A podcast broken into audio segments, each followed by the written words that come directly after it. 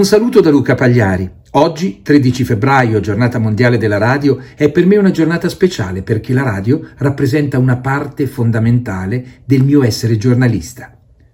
Amo ascoltare, ho imparato un gran numero di cose ascoltando attentamente. Siamo tutti d'accordo con Hemingway, l'ascolto è un senso insostituibile e ne parliamo oggi, non a caso.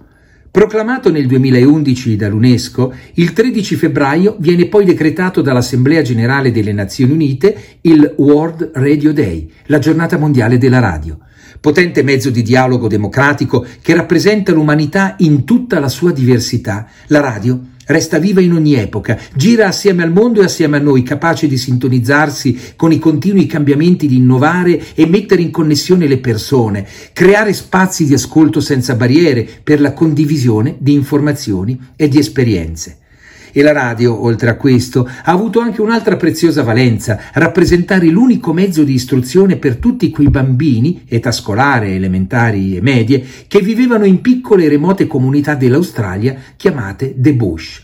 Sì, una storia nella storia. La radio a pedali inventata da Alfred Traeger a fine anni '20, assieme al contributo dell'educatrice Adelaide Mitchell nel concretizzare l'idea di utilizzare l'attuale servizio di radiocomunicazioni Royal Flying Doctor Service di Alice Springs, dettero vita alla School of the Air. Poi, nel nuovo millennio, si è passati alle lezioni condotte via radio ad onde corte per passare alle tecnologie internet e wireless che hanno potenziato il sistema.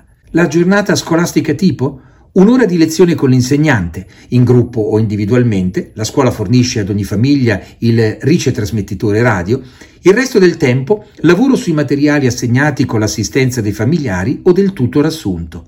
È anche prevista periodicamente una settimana di lezione in presenza in classe, seppur con le dovute distinzioni, più o meno ciò che stiamo sperimentando oggi con la didattica a distanza imposta dall'emergenza sanitaria.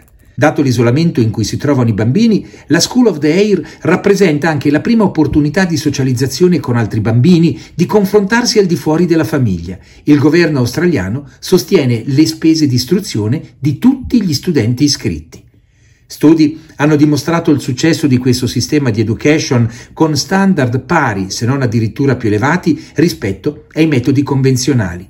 Schilla augura buona giornata mondiale della radio e dell'ascolto a tutti.